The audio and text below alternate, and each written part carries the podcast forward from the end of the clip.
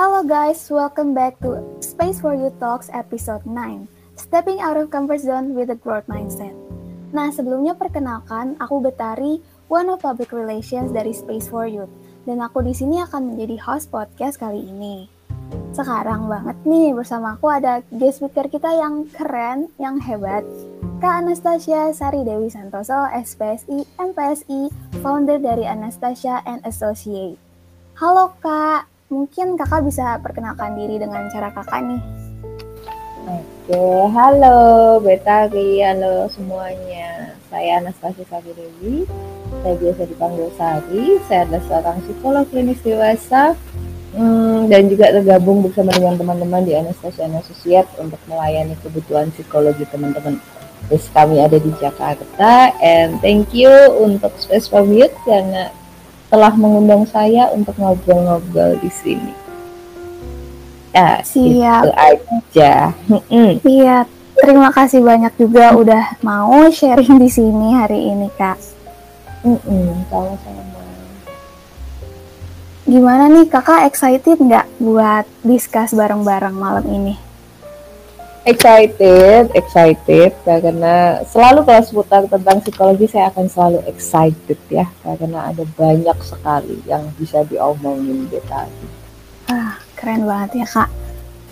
Oke, okay.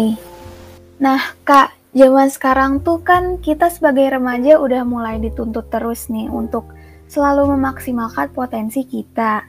Kita sering banget dengar kata-kata kayak, ayo keluar dari zona nyaman kamu, Kalian harus terus kembangin potensi kalian, coba segala hal baru, dan jangan stay terus di comfort zone kamu. Nah, aku dan teman-teman pasti sering banget dengar kata-kata ini. Comfort zone atau zona nyaman sendiri itu apa sih kak sebenarnya? Oke, kalau comfort zone ya atau zona nyaman saya akan mengutip itu dari salah seorang hmm, pakar ya pakar dari psikologi behavior namanya White ya. White itu uh, mengatakan ya dan yang kita yakini sekarang bahwa comfort zone itu kan kondisi yang nyaman di mana orang itu merasa dia berada di zona yang dia nggak perlu banyak melakukan adaptasi atau perubahan lagi gitu ya. Jadi effortnya itu sudah sedikit lah gitu ya. Dia sudah terbiasa dia sudah kenal lingkungannya. Kemudian dia sudah mampu sedikit banyak mengontrol lingkungannya gitu ya. Sudah kenal orang-orang di sekitarnya maupun tugasnya. Sehingga dapat dikatakan kalau sudah berada pada posisi itu dia sudah tidak perlu adaptasi lagi yang banyak sehingga sudah nyaman. Sehingga itu dikatakan sebagai comfort zone atau zona nyaman seperti itu penjelasannya Betari. Hmm, jadi zona di mana kita tuh nggak ada tantangan gitu ya kak? Betul, jadi situasi ketika seseorang itu sudah nyaman dengan e, entah lingkungannya, bisa juga keadaannya gitu. Hmm, Oke, okay. nah kalau di luar comfort zone itu sendiri ada tingkatan apa lagi sih kak? Setelah kita melangkah keluar nih dari zona nyaman kita, itu tuh kita akan berada di state apa kak? Kalau dari comfort zone, kita mau keluar nih dari zona yang sudah nyaman. Katakanlah kita eh, sesuai topik ya, kita mau menuju ke zona yang membuat kita bertumbuh gitu ya, atau growth zone itu ada beberapa tahapan biasanya. Dari zona yang nyaman kemudian zona yang biasa disebut dengan fear zone atau zona yang ada rasa ketakutan gitu ya saat kita masa transisi itu. Kemudian setelah merasa takut deg-degan gitu ya was-was setelah keluar dari zona nyaman nanti akan masuk lagi ke namanya learning zone gitu ya. Baru nanti bisa sampai ke growth zone. Jadi zonanya biasanya berputar di empat area itu comfort, fear, learning, and growth. Jadi setelah comfort zone itu bakal ada fear ya kak? Betul, fear, zone. terus learning zone, mm -mm. dan learning. yang terakhir growth zone ya kak? Betul, betul banget. Nah, itu definisi tiap zonnya gimana ya, Kak? Bedanya apa sih, Kak? Oke. Kalau misalkan zona yang feel ya, kan tadi comfort udah dijelasin di awal. Kalau yang feel itu uh, situasinya itu boleh dikatakan kalau kita pakai angka gitulah ya.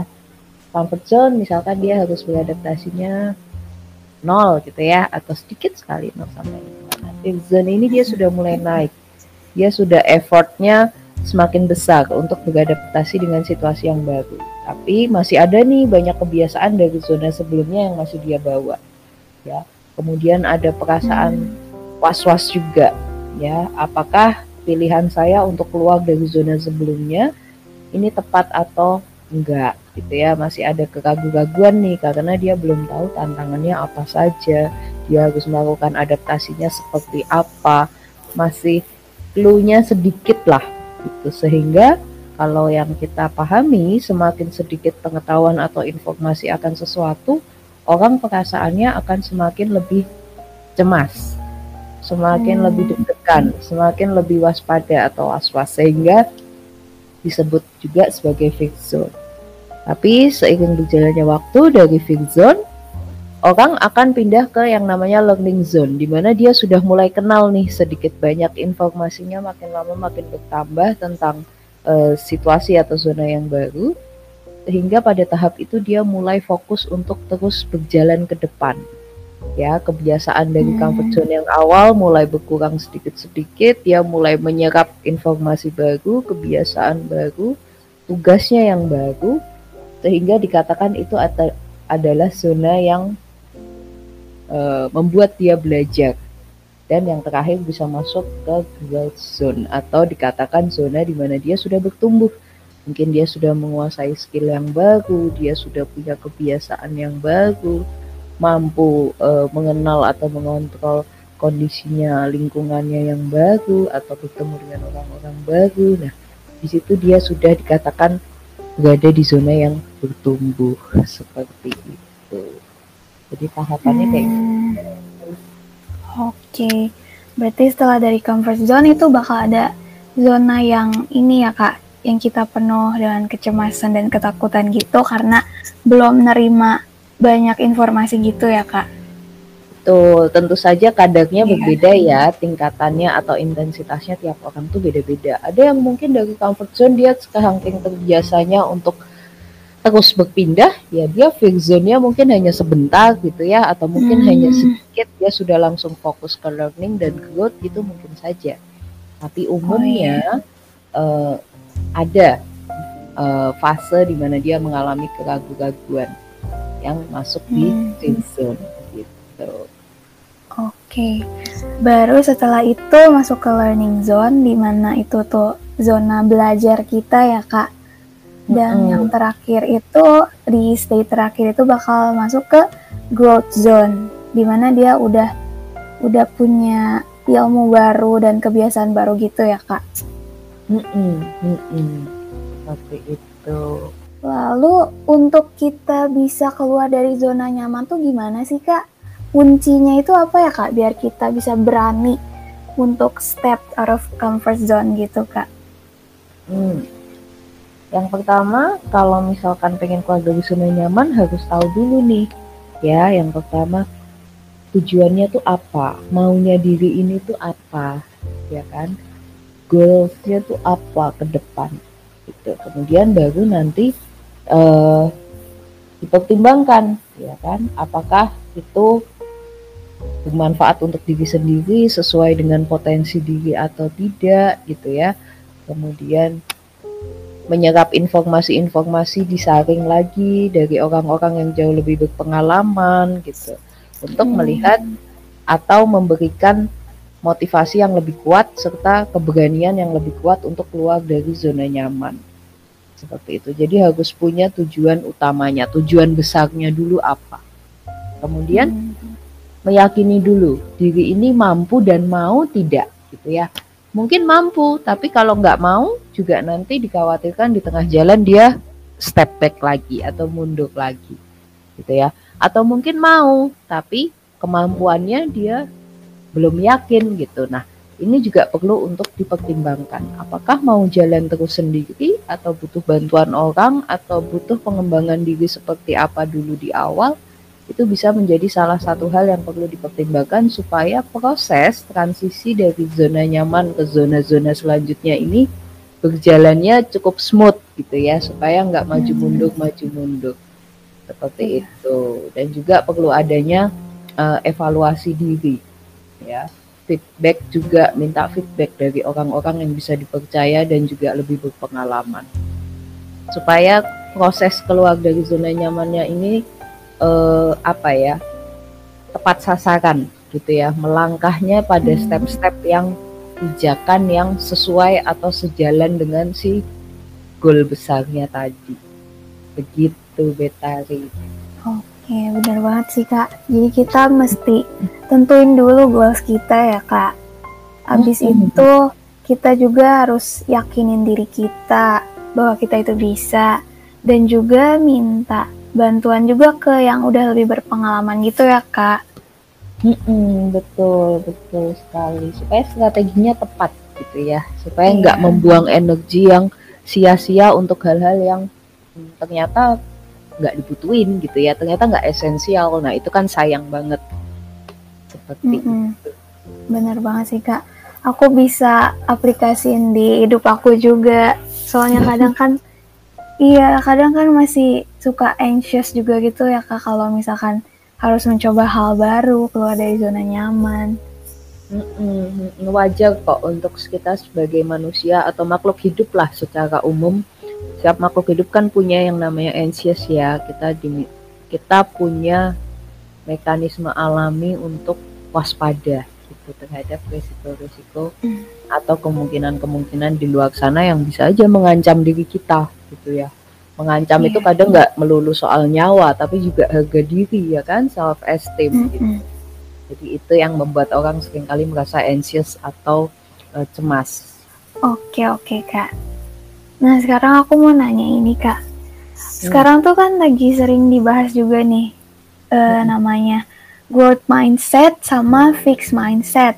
Nah, itu tuh gimana sih kak? Pasti banyak juga nih teman-teman yang belum tahu apa itu growth mindset, fixed mindset, dan hubungannya apa sama keluar dari zona nyaman.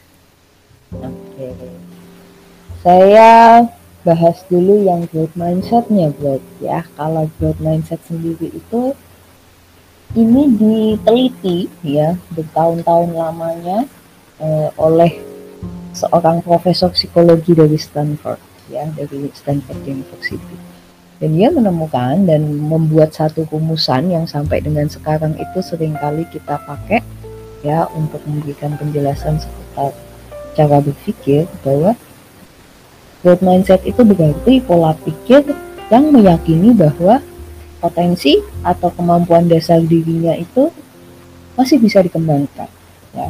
Bisa melalui kerja keras, bisa melalui uh, dedikasi yang luar biasa ya. Kemudian dia punya intelijensi dan bakat itu adalah modalnya dia untuk dia bisa terus belajar belajar belajar lagi gitu. Jadi tidak tidak puas tuh dengan apa yang dia miliki saat ini, tapi dia ingin terus mengembangkan diri. Ya, namanya growth mindset. Dia punya mindset untuk terus tumbuh. Sedangkan kalau fixed mindset itu kebalikannya Nah, biasanya dia sudah merasa bahwa ya yang sekarang ini saya miliki, saya mampu lakukan, saya jalani, ini udah mentok gitu ya. Ini adalah yang terbaik versinya saya. Dia sendiri merasa ragu bahwa dia ini bisa A, bisa B, bisa C, dua yang kondisinya dia saat ini.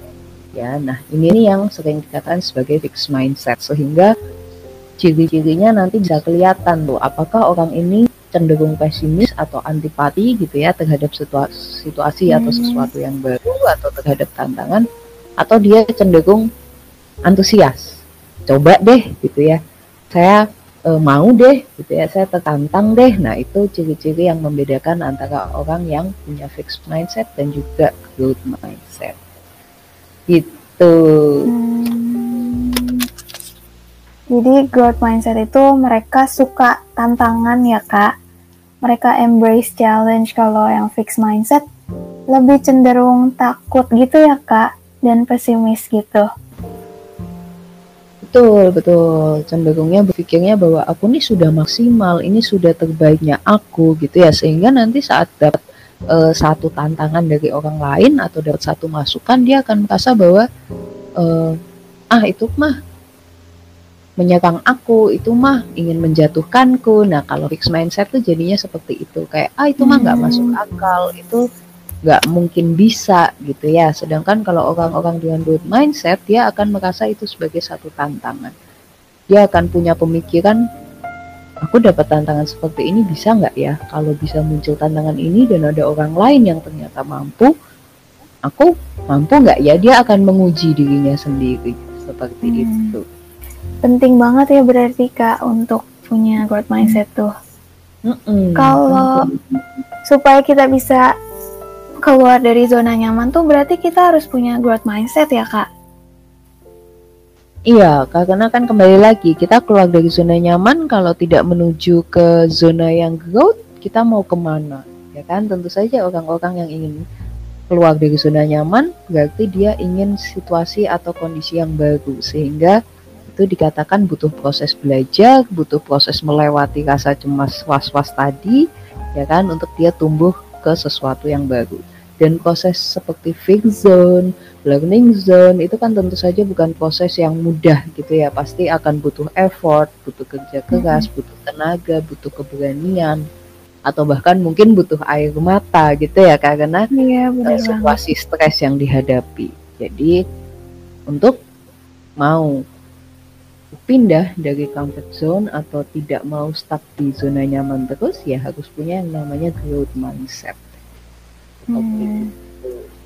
Bener banget, banget sih kak. Apalagi untuk anak-anak muda ya, Betari ya, karena kan iya. remaja. Uh, penting untuk punya growth mindset karena ada tugas perkembangan yang harus dia jalani sebagai remaja, yakni menjadi dewasa Ya, mungkin kalau dari mm -hmm. tahap anak-anak ke remaja dia masih di bawah tanggung jawab orang tuanya. Ya, sehingga dia mungkin growth mindsetnya seputar akademis, tantangan di sekolah, kompetisi di sekolah gitu ya. Tapi saat dia remaja menuju dewasa, growth mindset itu harus makin lama makin besar, ya, makin luas gitu. Termasuk di dalamnya momen untuk belajar lepas dari orang tua khususnya secara pengambilan keputusan, kemudian secara uh, finansial gitu ya dia harus sudah bisa mulai pelan-pelan menghidupi dirinya sendiri. Di sini pasti ada situasi yang uh, tidak nyaman ya kan? Yang sebelumnya mungkin pulang ke rumah sudah bisa makan sendiri uh, sudah bisa makan tersedia makanan nggak perlu bayar sewa nggak perlu ini nggak perlu itu gitu ya. Remaja ke yeah. ini mulai dia punya tanggung jawab tanggung jawab tambahan yang sifatnya itu menantang ya punya skill apa, punya kemampuan apa untuk bisa menghasilkan uang sendiri. Nah, proses adaptasi ini ya yang perlu didukung dengan growth mindset supaya nggak putus di tengah jalan gitu, supaya nggak hmm. gampang patah semangatnya. Iya gitu. benar sih kak. Ya balik lagi ke tadi ya kak, tantangan harus diterima gitu kan ya kak. Mm-mm, dicoba gitu walaupun uh, sering kali tantangannya bertahap juga ya. Mungkin tantangannya ada yang orang berani untuk ngambil tantangan yang luar biasa besar gitu ya menantang sekali. Ada yang beraninya tantangan-tantangan kecil dulu step by step itu semuanya mm-hmm. boleh gitu ya. Jadi yang penting mau mencoba dulu dan yakin bahwa dirinya ini bisa kok gitu. Mungkin nggak 100% sesuai tantangan yang diberikan 100% dipenuhi atau sesuai harapannya dia atau tidak sesuai dengan idolanya dia yang dia yakini uh, keren gitu ya tapi at least dia tidak sama dari kondisi dia sebelumnya itu sudah termasuk ke bertumbuh ya sudah termasuk proses belajar proses bertumbuh jadi hmm. itu yang perlu di apa dibiasakan khususnya di anak-anak hmm. remaja. Benar banget kak. Yang hmm. penting percaya diri dulu ya kak, bahwa kita tuh bisa ngelakuinnya. Betul, betul. Karena kan kita semakin seiring ditambahnya usia, apalagi remaja ke dewasa ya, uh, mm-hmm. dituntut untuk punya cara berpikir yang hmm, bertanggung jawab juga, keluar dari zona nyaman, belajar, bertumbuh, itu dia dibiasakan untuk mengambil keputusan-keputusan sederhana sampai ke keputusan yang kompleks. Ya, se sederhana kayak teman-teman yang kuliah gitu ya kalau misalkan di sekolah dia mau nggak mau dijagain tuh pintu ya nggak boleh ke mana-mana hmm. selama jam sekolah dia harus ikutin semua aturan begitu yeah. kuliah ada satu tantangan baru tantangan terhadap diri sendiri mau ikut kuliah apa cabut kelas ya mau bolos apa mau tetap konsisten belajar itu sebenarnya iya. tantangan yeah. dia mau bisa kontrol uh, emosinya dia ya kepinginannya dia untuk jalan-jalan atau mau tetap bertahan enak nggak enak dia tetap konsisten belajar di situ untuk dia nanti tumbuh selanjutnya nah ini adalah proses yang sedikit demi sedikit dibiasakan sesuai dengan usia pertumbuhan anak remaja sampai ke dewasa nanti hmm. iya bener banget kak terus aku mau nanya juga nih kak Hmm. Tadi kan uh, kakak bilang ada growth mindset dan fixed mindset ya kak. Hmm. Nah itu gimana sih kak caranya supaya bisa kita mencapai state growth mindset itu terutama buat kita kita nih yang masih punya fixed mindset. Soalnya kadang aku juga masih ini deh kak. Kalau ada teman-teman yang kayak lebih pinter atau lebih hebat, kadang aku masih ngerasa down gitu kak dan buat ngerasa motivated itu kadang masih agak susah gitu kak gimana ya kak? Nah oke okay. kalau kayak begitu sering kali kenapa orang bisa jadi fix mindset kadang dia sadar dan tidak sadar gitu ya. Kadang itu bentuk denialnya dia aja. Denialnya dia terhadap uh, tantangan baru kemudian dia terbiasa untuk mengelak gitu ya sehingga dia lama-lama punya kebiasaan fix mindset gitu ya karena dia hmm. ingin mempertahankan uh, eh, self esteemnya supaya jangan sampai gagal. Eh yang ada malah justru bukannya mungkin betul tidak gagal tapi juga tidak bertumbuh. Jadinya kan gitu-gitu aja kalau orang fix mindset. Nah hmm. yang disarankan adalah yang pertama boleh untuk melihat orang lain itu sebagai satu bentuk motivasi gitu ya tapi yeah. jangan sampai harus plek ketiplek nih apa yang dia capai juga harus saya capai apa yang dia punya harus saya punya gitu ya apa yang dia ingin tuju harus saya juga ingin tuju karena orang kan beda-beda ya kalian hmm. harus kenal dulu apa sih yang sebenarnya kalian mau tujuan besarnya apa belum tentu apa yang temenmu ingin capai itu sama dengan apa yang kamu capai ya. Hmm. ingat seperti yang tadi di awal kita mau cari tahu dulu saya mampu dan mau tidak ya. Jangan sampai hanya saya mampu tapi saya tidak mau atau sebaliknya. Gitu. Sehingga punya tujuan sendiri menyusun strategi sendiri juga sesuai dengan timeline kalian rencana kalian kondisi kalian ya entah itu kondisi hmm. uh, keluarga kondisi keuangan atau kondisi apa pun itu itu juga perlu kalian pertimbangkan juga sesuai dengan masing-masing orang Supaya apa? Supaya dalam perjalanannya itu nanti tidak demotivasi di tengah-tengah. Oh ternyata nggak bisa ya di saya. Oh ternyata saya pakai cara ini waktunya nggak kekejar ya. Gitu. Karena ternyata hmm. dia punya modal apa orang-orang atau koneksi yang membantu dia lebih mudah ya ternyata dia secara finansial lebih kuat ya gitu. Nah faktor-faktor itu yang membuat kita jadi nggak bisa sama persis sama orang. Jadi jangan dipaksakan untuk sama seperti orang tapi punya strategi dan juga target sendiri timeline sendiri. Kemudian saya juga sarankan untuk orang-orang yang ingin mulai memiliki growth mindset adalah um, mulai membandingkan diri itu dengan diri sendiri yang sebelumnya. Hmm.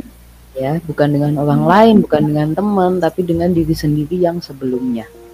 Selama kalian terus berjalan sedikit demi sedikit setiap harinya setiap tahunnya itu lebih baik kondisinya itu kamu sudah mulai bertumbuh dan kamu harus apresiasi itu. Ya harus bangga dulu sama itu. Nah, kalau nggak bangga sama diri sendiri nanti yang ada diri sendiri juga jadinya capek gitu ya. Lupa. Hmm. saya itu udah sampai di titik mana sih? Gitu ya. Dia lupa bahwa dia juga sebenarnya sudah maju. Gitu. Nah ini yang saya sarankan untuk orang-orang dengan fixed mindset. Kemudian saya juga sarankan untuk melihat mulai membiasakan melihat bahwa kritikan atau masukan orang itu nggak semuanya harus ditelan. Disaring dulu ya sesuai dengan tadi kebutuhan kamu mencapai mimpi kamu. Kalau berbeda ya jangan diterima. Nanti yang ada kamu belok-belok kanan kiri kemudian sesat arahnya iya. bingung jadi iya, ke tujuan kamu. Yang pertama dan yang kedua melihat itu sebagai masukan ya bukan serangan atau kritikan atau menjatuhkan itu enggak gitu. Jadi lihat dulu setelah disaring kemudian dilihat ini sebagai satu masukan dan alternatif. Ya, boleh hmm. kamu ambil, boleh tidak. Gitu. Jadi mulai biasakan berpikir seperti itu. Nah, jadi itu yang saya sarankan untuk orang-orang yang mau memulai berpindah dari fixed mindset ke growth mindset.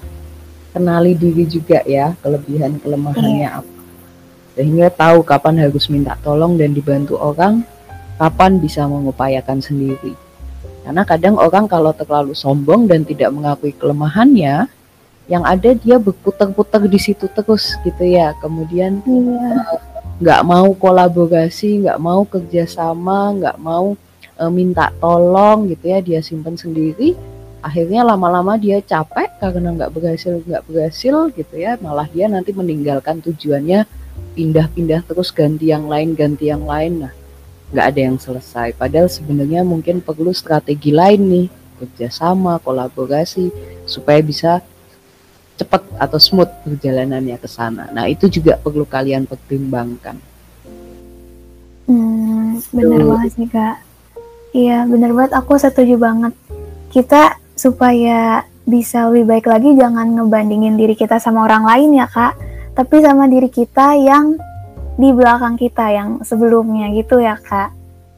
Betul betul. Evaluasi juga ya kan? Tahu visi misinya apa gitu iya aku setuju banget sama buat nerima feedback itu disaring dulu dan anggap sebagai yang membangun gitu ya kak Iya, betul banget BKW. Saya sering kali dapat klien itu yang uh, semuanya dia tampung terus bingung sendiri. Nah, ini kan juga repot hmm. ya. Atau uh, nggak cuman bingung gitu, tapi malah self esteemnya yang jadi turun karena dia jadi nah, mempertanyakan iya. saya ini kenapa selalu salah ya gitu. Nah, ini kan yang perlu untuk dipilah-pilah lagi. Gitu.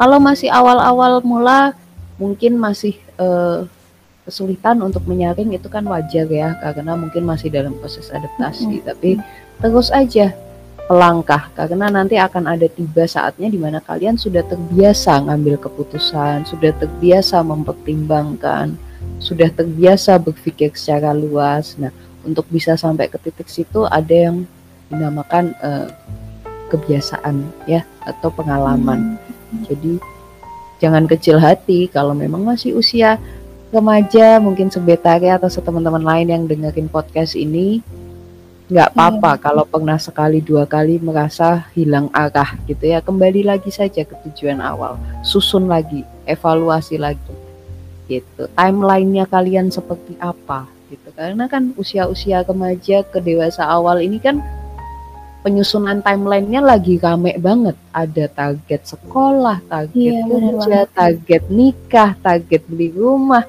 target punya ini, target punya itu tuh kayak banyak banget mm -hmm. gitu. Jadi harus disusun dulu skalanya prioritasnya. Gitu. Sampai nanti kalau udah usianya mateng sekali kan jauh lebih stabil ya kan. Sama kayak iya. waktu usia muda kan lebih enggak eh, terlalu banyak lah tugasnya. Nah, di usia-usia remaja ke dewasa awal ini di sinilah growth mindset betul-betul dibentuk seperti itu bener banget kak aku juga ngerasain banget lagi banyak tantangan banget dan itu tuh sepertinya benar-benar men-challenge aku untuk sampai ke growth mindset itu sih kak. Karena tiap orang tuh punya timelinenya sendiri gitu. Jadi punya targetnya tuntutannya sendiri beda-beda. Bisa dari keluarga bisa dari diri sendiri bisa dari pasangan ya kan? Iya jadi, benar banget. ambil uh, penyusunannya itu di sini yang di, di, dilatih supaya tetap bisa bertumbuh, tetap bisa bersosialisasi, tetap bisa berkembang, baik diri sendiri, tetap bisa bermanfaat. Nah, pola seperti apa yang mau kalian uh, terapkan di diri kalian? Nah, ini saatnya untuk tumbuh. Benar banget, Kak. Ya. Setuju. Aku juga mau nanya nih, Kakak, kalau Kakak sendiri masih ingat nggak momen-momen kakak waktu keluar dari comfort zone kakak dan cara kak Sari overcome semua kesulitan waktu di sana? Nah, jadi saya psikolognya yang curhat ya, tapi boleh. Ini uh, menarik karena uh, kebetulan usia saya nggak beda jauh dengan teman-teman yang kemaja lah, saya masih kepala tiga gitu ya, jadi saya melewati usia kepala belasan sampai kepala 20-an itu penuh dengan uh, hal-hal yang dilematis gitu ya mau milih ini apa milih itu apa dulu ya mana dulu ya waktunya jalan terus gitu kan ya nah iya. kalau dari pengalaman saya sendiri yang saya ingat betul dan saya sadari bahwa itu proses saya keluar dari comfort zone adalah ketika saya waktu itu out of nowhere ya saya waktu lulus oh belum saya lagi skripsi S1 dan waktu itu saya iseng wah ini kayaknya banyak waktu kosong gitu ya. Bimbingan itu kan nggak setiap hari mungkin seminggu sekali seminggu dua kali.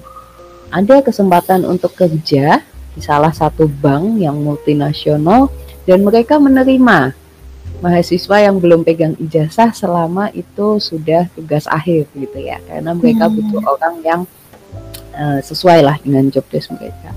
Itu saya coba Nah, dan ternyata di situ saya mulai merasakan uh, senangnya, ya, senangnya sibuk, senangnya capek, ada bimbingan, ngejar skripsi, ada target dari uh, bank, ya, kemudian hmm. ada juga uh, kebutuhan untuk tetap waktu itu namanya remaja usia-usia awal pengennya tiap hari sempat untuk olahraga juga nah itu kan sebenarnya melelahkan kalau bagi waktu yeah. untuk semuanya tapi waktu itu saya coba lakukan dan berhasil. Ternyata skripsi saya sesuai target waktu yang saya tetapkan di awal. Kerjaan saya di bank selalu achieve, targetnya nilainya baik dan di situ saya mulai pede. Oh ternyata saya bisa handle ya dan mulai senang dengan men-challenge diri sendiri. Setelah itu hmm. sudah cukup nyaman nih ya, sudah lulus, sudah punya pekerjaan gitu ya di bank. Kemudian saya tapi menantang lagi diri sendiri. Saya mau hasil kerja saya di bank selama kurang lebih berapa bulan itu, jadi karena belum sampai setahun sebenarnya waktu sambil skripsi. Terus saya tabung, ternyata saya lihat nominalnya karena sering achieve dan mendapatkan nilai bagus, jadinya kan dapat reward, dapat hadiah, dapat uh, bonus gitu. Nah itu saya challenge lagi. Mm -hmm saya pakai ah untuk S2 gitu ya. Karena apa? Karena dari awal punya target dulu yang besar di awal. Oh, saya ngambil psikologi karena saya mau jadi psikolog. Kalau jadi psikolog harus S2 profesi. Gitu. Sehingga walaupun sudah nyaman, punya salary, dapat uh, apa? perhatian yang baik dari bos gitu ya karena achieve terus, tapi saya memutuskan untuk keluar dari zona itu dan balik lagi ke mimpi saya yang yang utama sebagai psikolog saya challenge diri saya untuk membiayai kuliah sendiri di S2.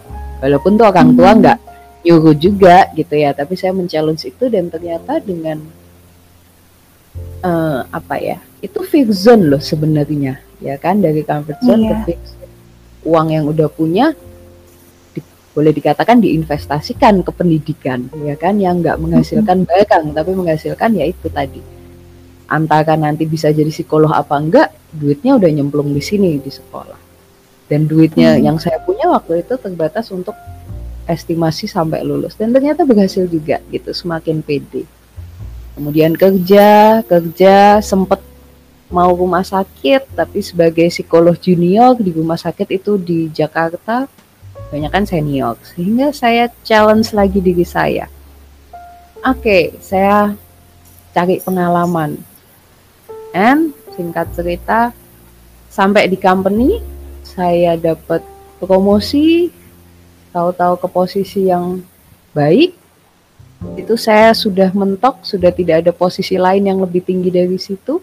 Saya challenge lagi diri saya saya akan kembali ke mimpi besar saya. Saya nggak cuma jadikan praktek sebagai uh, sampingan tapi utama dan saya lepas kerjaan kantor dengan big zone-nya adalah nih bener nggak ya salary dan hmm. penghasilan yang segini saya tinggalkan untuk kerjaan praktek yang mana which is ini mimpi saya dari beberapa tahun yang lalu tapi tetap saya lakukan dan ternyata ya itu ternyata growth growth zone-nya ini luar biasa untuk sampai di sini jadi saya pun sebagai seorang psikolog mengalami yang namanya fixed zone jadi teman-teman kalau ada hmm. fixed zone itu wajar normal jalani dulu aja sampai nanti kalian terbiasa dan ketemu polanya. Bagaimana cara adaptasinya, bagaimana cara apa ya? berdinamika dengan semua gejolak emosi kalian sampai ke titik kalian balik ke tujuan utama kalian yang kalian yakini kalian mau itu dan kalian mampu itu. Jadi itu mungkin sharing dari saya Betari terkait pengalaman langsung keluar dari hmm. comfort zone. Keren banget sih kak. Oh iya dan terima kasih loh. Tapi saya merasa kita harus begitu terus ya. Mungkin setelah ini saya akan ada banyak hal yang saya ingin coba lagi dan teman-teman pasti juga ada banyak hal lah yang mungkin masih teman-teman penasaran pengen coba. Saya juga sama. Perjalanan masih panjang ya kita ya. Iya benar banget kak. Mm-mm, dan oh iya saya mau nambahin karena Betari tadi memancing saya untuk mengingat memori lalu, saya jadi pengen nambahin juga bahwa saat kita berada di fake zone ya, mau keluar dari comfort zone itu sering kali banyak orang-orang yang menyayangkan. Nah, sama kayak pengalaman yang tadi saya bilang, saya sudah di company dengan posisi yang boleh dikatakan tinggi dan tidak ada lagi posisi lain yang mau saya capai di situ karena udah mentok dan banyak yang menyayangkan kamu langka loh bisa dapat posisi itu. Kamu sayang loh. Hmm. kamu nanti belum tentu ini loh belum tentu itu loh gitu ya. Itu sering kali hmm. membuat kita kayak keluar masuk dari comfort zone. Berani nggak ya? Tinggalin nggak ya? Gitu ya. Dan kalau iya. sudah sampai di titik itu uh, saya sarankan berdasarkan dari pengalaman saya dan juga yang saya lihat ya dari orang-orang lain yang juga mengalami hal yang sama saya sarankan memang untuk bertukar pikiran untuk mendapatkan sudut pandang lain dari orang yang lebih netral gitu ya. Kalau orang yang berada di comfort zone yang sama saya akan uh, cenderung yakin mereka akan menahan kalian untuk juga berada di comfort zone yang sama. Jarang gitu yang untuk berani mengambil langkah lain gitu karena dia sendiri pun lebih nyaman di situ. Jadi saya sarankan untuk kalian ambil pengalaman, informasi dan juga pertimbangan dari orang-orang lain yang berada di luar zona nyaman kalian gitu. Kalau kalian dapat masukannya dari orang-orang yang selalu berada di zona nyaman yang sama, kemungkinan untuk kalian berani keluar nanti jadinya kecil gitu. Hmm. Gitu yeah. Benar juga ya kak, kita harus cari masukan dari orang-orang yang di luar zona nyaman kita gitu ya kak. Mm-mm, betul, supaya lebih jelas gambarannya dan resiko apa sih yang bisa terjadi itu jauh lebih objektif gitu. Jadi hmm, bukan karena iya. uh, apa faktor kebersamaan aja, tapi ada faktor-faktor lain yang bisa kamu pertimbangkan sebelum kamu mengambil keputusan untuk mm-hmm keluar apa enggak nih? Gitu ya. Iya. Jadi nggak ada bias juga gitu ya kak? Betul betul. Ada bias. Benar banget deh kak. Tadi kakak keren banget sih kak pengalamannya. Kakak tuh selalu berani untuk set target set target yang besar dan kakak selalu berani hmm. untuk men-challenge diri kakak ya kak Iya, walaupun sering kali yang tadi saya bilang, saya pun mengalami yang namanya fake zone, kadang juga ragu, ini bener nggak ya gitu, apalagi kalau baru-baru keluar. Tapi ya kembali lagi, punya timeline ya, jadi saya pun juga menguji. Saya mau hmm.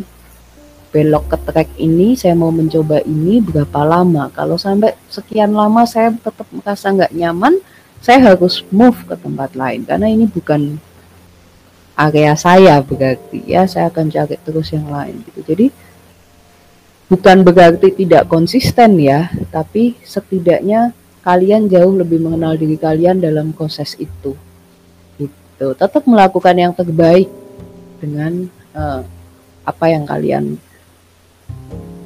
hmm. tanggung jawab kalian lah apa yang kalian pilih pada saat itu gitu. sama kayak tadi saya cerita bank itu bukan bukan mimpi saya, tapi saat saya sudah milih untuk itu ya saya usahakan untuk yang terbaik terus, achieve terus. Eh ternyata dapat bonus dan uh, penilaian yang sangat baik. Eh ternyata kepake juga untuk mengejar mimpi saya yang pertama gitu ya di kerjaan kemarin juga hmm. begitu. Oh ternyata pengalaman di company besar sekali manfaatnya waktu saya praktek. Saya ketemu banyak orang yang kerja di company dan mengalami permasalahan yang luar biasa banyak. Oh ternyata semua pengalaman itu akan kepake. Gitu. Iya. Jadi tetap do the best aja. Apa pun step yang lagi atau tahapan atau fase yang lagi kalian dapat, kesempatan yang lagi kalian dapat, itu do the best dulu. In the end kalau ternyata tetap merasa nggak nyaman ya dalam arti nggak nyaman tuh tidak lagi bertumbuh, merasa stuck, merasa jenuh, pengen yang lain lagi, upayakan itu. Karena waktunya jalan terus ya. Seringkali kita nunda nunda tahu-tahu kesempatannya sudah nggak ada lagi. Nah, seperti itu. Iya. Benar banget sih kak.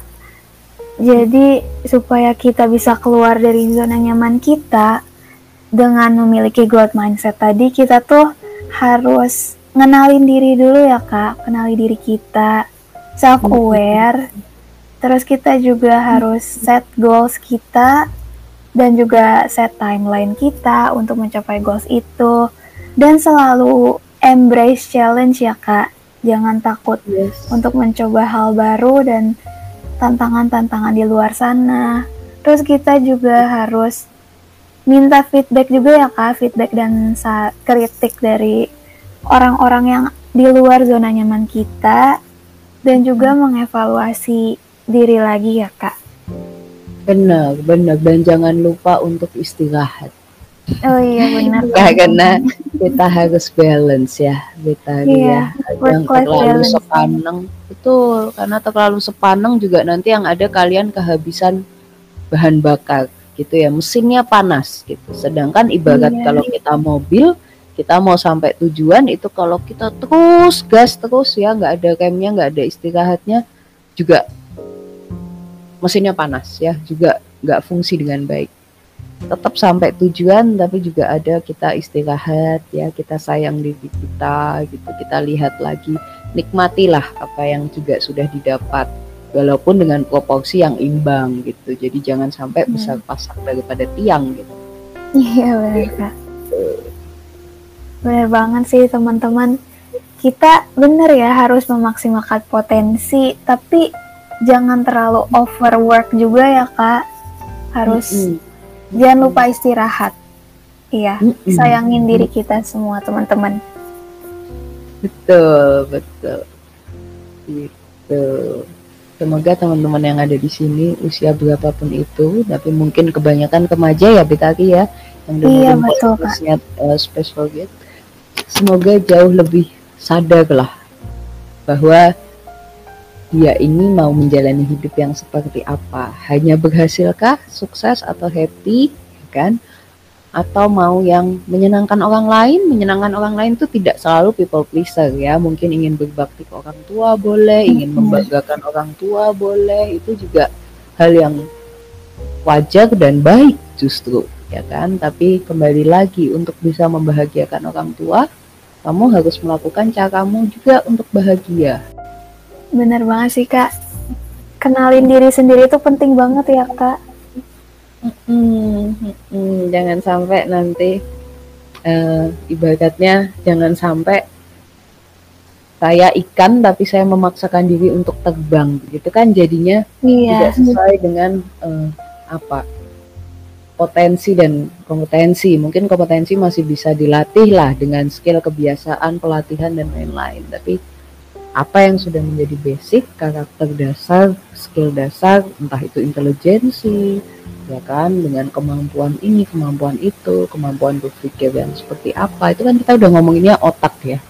Nah mana yang lebih dominan aktif dan tidak itu semuanya kan kita yang kenal kita yang paling tahu. Saya lemahnya di mana saya senangnya apa gitu.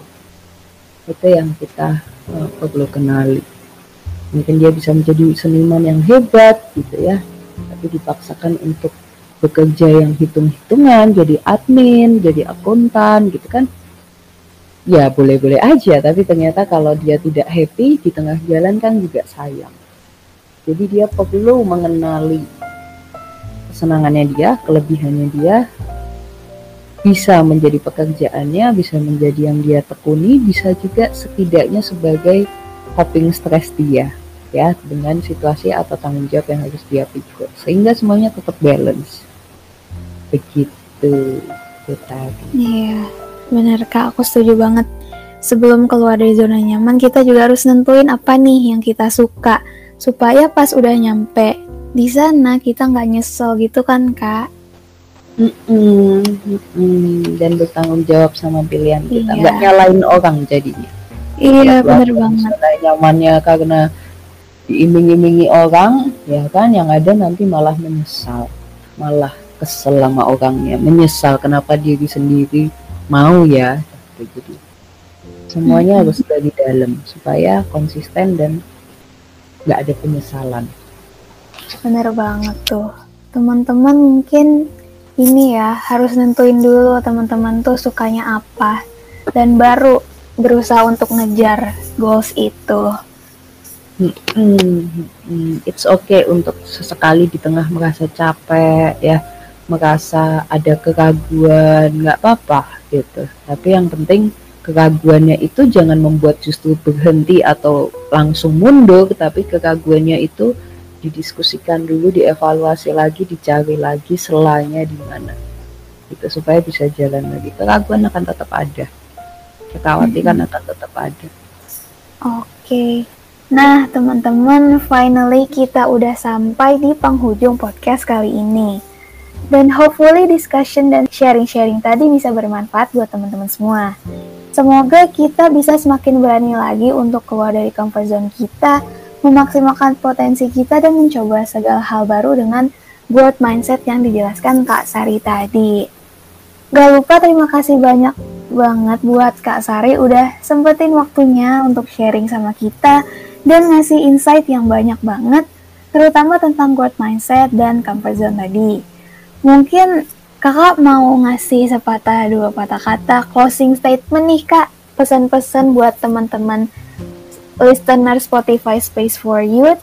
Oke, okay. thank you uh, Betari dan Space for Youth buat kesempatannya untuk berbagi. Uh, closing dari saya ya, saya ingin menekankan lagi bahwa hidup ini kan perjalanan ya teman-teman mungkin ada baiknya kita berhenti sebentar di beberapa pos pemberhentian gitu ya dengan yang kita lagi tekunin tapi jika merasa sudah cukup puas, cukup beristirahat, cukup nyaman, cukup mendapatkan semuanya, jangan ragu untuk terus menggali lagi, mencari apa yang bisa diperoleh atau dicapai gitu ya. Dan bandingkan diri dengan diri sendiri yang kemarin, bukan dengan orang lain. Karena kalau dengan orang lain, apalagi itu lebih dari satu kita nggak akan pernah di titik di mana kita bisa unggul dari segi banyak hal.